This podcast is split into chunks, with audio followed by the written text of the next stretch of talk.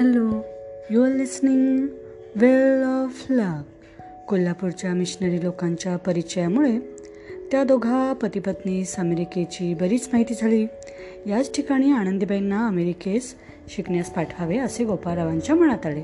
कारण कोल्हापुरामध्ये आणि अलिबागमध्ये शिक्षणाच्या संबंधाने लोकांची जी प्रतिकूलता त्यांना दिसली त्यावरून त्यांनी असं ठरवलं की आपले लोक शिक्षणास कधीही उत्तेजन देणार नाहीत. उलट त्रास मात्र देतील. असल्या या त्रासदायक लोकांपासून दूर अंतरावर जावे म्हणजे आपले मनाजोगते शिक्षण होईल आणि याच कारणामुळे गोपाळरावांनी अमेरिकेत जाण्याचे वेळ लागले. कोल्हापूरचं जे मिशनरी होते रेवरेन गुहीन यांनी गोपाळरावांची अमेरिकेत जाण्याची उत्कट इच्छा पाहून गोपाळरावास सांगितले माझे एक स्नेही अमेरिकेत आहेत आणि त्यांच्या नावाचं एक पत्र लिहून माझ्याकडे द्या ते मी पत्र त्यांच्याकडे पाठवतो. आणि म्हणून गोहीन यांनी सांगितल्याप्रमाणे गोपाळरावांनी एक पत्र मिस्टर वायल्डर यास लिहिले आणि ते रेव्हरँड गुहीन यांच्याजवळ ते दिले. त्या पत्राचा मजकूर असा होता की मी कोकणस्थ ब्राह्मण आहे आणि माझे नाव गोपाळ. मला प्रथम नाशिक येथे शिक्षण मिळाले. माझा विद्याभ्यास झाला. माझी विद्या जरी अल्प आहे तरी तिच्या योगाने माझ्या जीवास सुख व्हावे. ते न होता उलट दुःखच झाले आहे. आणि स्त्री शिक्षण अत्यंत आवश्यक आहे. स्त्री शिक्षण हे कुटुंब सौख्याचे मूळ आहे. चांगले शिक्षण मिळाले तर ती आपल्या देशभगिनीस विद्यादान करेल. अशा प्रकारे त्यांनी इथे सांगितलं की हिंदुस्थानमध्ये लोक स्त्री शिक्षणास तुच्छ मानतात. अशा प्रकारे त्यांनी पत्र लिहिलेलं आहे. हे पत्र मी पूर्ण वाचत नाही आहे पण अशा प्रकारे त्यांनी स्वतःची माहिती त्यांच्या पत्नीची माहिती आणि स्त्री शिक्षण कसं आवश्यक आहे आणि त्यासाठी मदत करा अशा प्रकारचा मजकूर त्यांनी पत्रामध्ये लिहिलेला आहे. कोल्हापुरात आनंदीबाईंचे शिक्षण मनाजोगते होईना म्हणून त्यांनी तेथून स्थलांतर करावे असे ठरवले. आणि गिरगावमध्ये त्यांची बदली करून त्यांनी घेतली.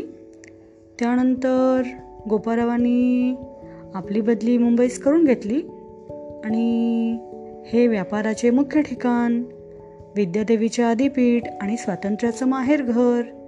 त्यामुळे आपल्या बायकोचे शिक्षे शिक्षण शिकणे चांगले होईल असे गोपारावास वाटले असावे. सर्वजण म्हणतात की प्रथम डॉक्टर महिला डॉक्टर पहिल्या महिला डॉक्टर म्हणजे आनंदीबाई जोशी. पण त्यांना डॉक्टर बनवण्यासाठी गोपाळरावांनी कोणते कोणते यत्न केले हे मला हे पुस्तक वाचल्यानंतर समजले. आणि खरोखर त्यांच्या प्रयत्नास दाद दिली पाहिजे.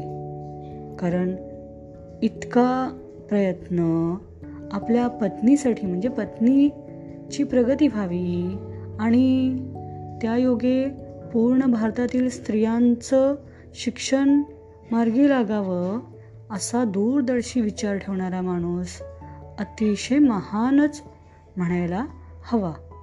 कारण इतक्या मोठ्या मनाचे लोक सहसा पहावयास मिळत नसतात. चला आपण पुढे बघूया की काय झालं गोपाळरावांनी. गोपाळरावांनी मुंबईच्या पोस्ट खात्यामध्ये बदली करून घेतली. मुंबईच पोस्ट खात्यामध्ये फारच काम असते. आणि जागा त्यांना गिरगावात राहाव्यास मिळाली. आणि मिस पेस्कार्ट यांच्या शाळेमध्ये आनंदीबाईंना पाठवण्याचा बेत रहित केला. कारण ती शाळा फार लांब पडे म्हणून. आणि एक शाळा गिरगावमध्ये प्रार्थना समाज मंदिराजवळ होती. ती ख्रिस्ती धर्म प्रसारक मंडळाने स्थापन केलेली असून तीचवर शिकवण्यासाठी एक मॅडम होती. आणि घरा शाळा घरापासून शाळा जवळच असल्यामुळे आनंदीबाई पायी शाळेत जात असत.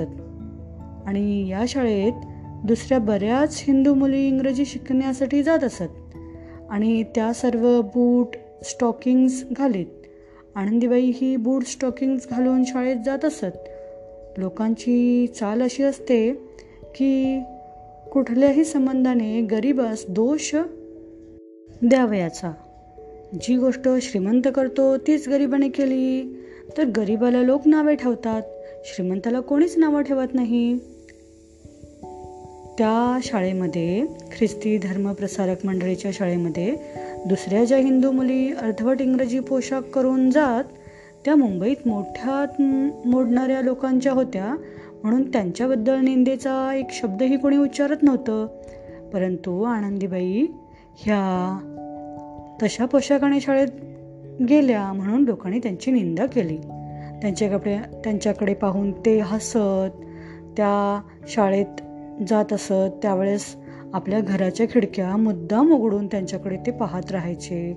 कोणी कोणी निंदास्पद शब्द उच्चारायचे त्यांच्यावर खडे फेकायचे.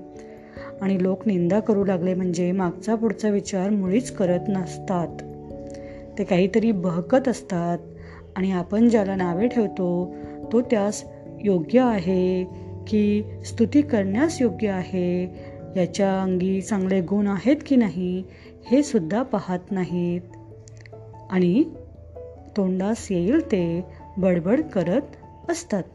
अस अशा प्रकारचे जे विचार आहेत ती आपली लेखिका या या ठिकाणी व्यक्त करत आहे. लेखिका इथे पुढे सांगतात की एखाद्या संपन्न माणसाच्या बायकोने जर मॅडमचा गाऊन घालून शाळेत गेली तर तिला कोणी नावे ठेवले नसते. पण कित्येकाणी नुसते शिवणकाम शिकण्यासाठी मॅडमकडे बायकोला धाडताना गाऊन नेसण्याची उदाहरणे ऐकण्यात आली आहेत. पण ते खूप धनसंपन्न होते विद्वानात गणले गेले होते. त्यामुळे लोक त्यांचा उलट कैवार घेऊन म्हणत असत तिचा नवरा सात आठशे मिळवतो. केवढा जाडा विद्वान आहे. आणि त्यांची बरोबरी इतरांशी कशी होईल? म्हणजे काय? तात्पर्य श्रीमंतांनी कसंही वागले तरी त्यांना जगामध्ये शोभवंत शोभणारे असे मानले जाते. आणि गोपाळराव हे पोट भरण्यासाठी पोस्टमास्टरची चाकरी करत आणि ते काही राव बहादूर प्रोफेसर प्रिन्सिपल अशा जाड्या प्रस्थापैकी नव्हते. आणि त्यांनी बी ए एम ए अशासारखी एखादी पदवीही धारण केलेली नव्हती. आणि त्यामुळे त्यांच्या बायकोने बूट स्टॉकिंग्स घालावे. हे ठीक आहे का? असं त्या लोकांना वाटलं असेल. आणि इथे लेखिका सांगते पुढे विद्या अर्जन करायचे स्वातंत्र्याचे सत्कृत्य करायचे सर्व मार्ग तालेवारांना श्रीमंत लोकांना आणि गरिबाला सर्व प्रकारच्या मार्गाची बंदी. फक्त धनवानांनीच काबाड कष्ट करावे आणि गरीब लोकांनी त्यांची हांजी हांजी करावी मान डोलवावी. या पलीकडे त्यांनी बिलकुल जाऊ नये. त्यांच्या बरोबरीला काम करू नये असं येथे लोक समजतात. आणि म्हणून गरिबाच्या नुसत्या वागणुकी संबंधाने लोक त्यांची निंदा करतात त्यांना हास्यास्पद वागणूक देतात. आणि म्हणून येथे लेखिका हे आनंदीबाईंबद्दल सांगत आहेत.